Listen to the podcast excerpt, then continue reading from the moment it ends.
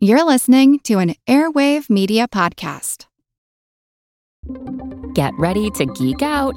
The Wired Science Podcast explores all the latest and greatest in science everything from strange diseases and biological breakthroughs to interesting tech and mysteries in outer space. Listen to Wired Science today, wherever you get your podcasts. That's Wired Science, wherever you get your podcasts.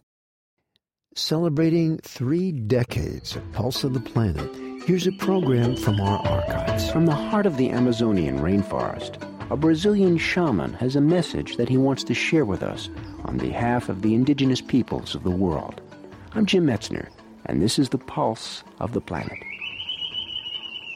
Lembrarem que existe Kinikinau, que existe Navachos. I want all of you to think about this that we, the Kinikinau, exist, that the Navajo people exist, the Cheyenne people exist, the Apaches exist, the Kayapo people exist, the Krau, the Xerente, that there are indigenous peoples throughout the world and that they must not be forgotten because the destiny and the survival of indigenous peoples is the key to the survival of the natural world.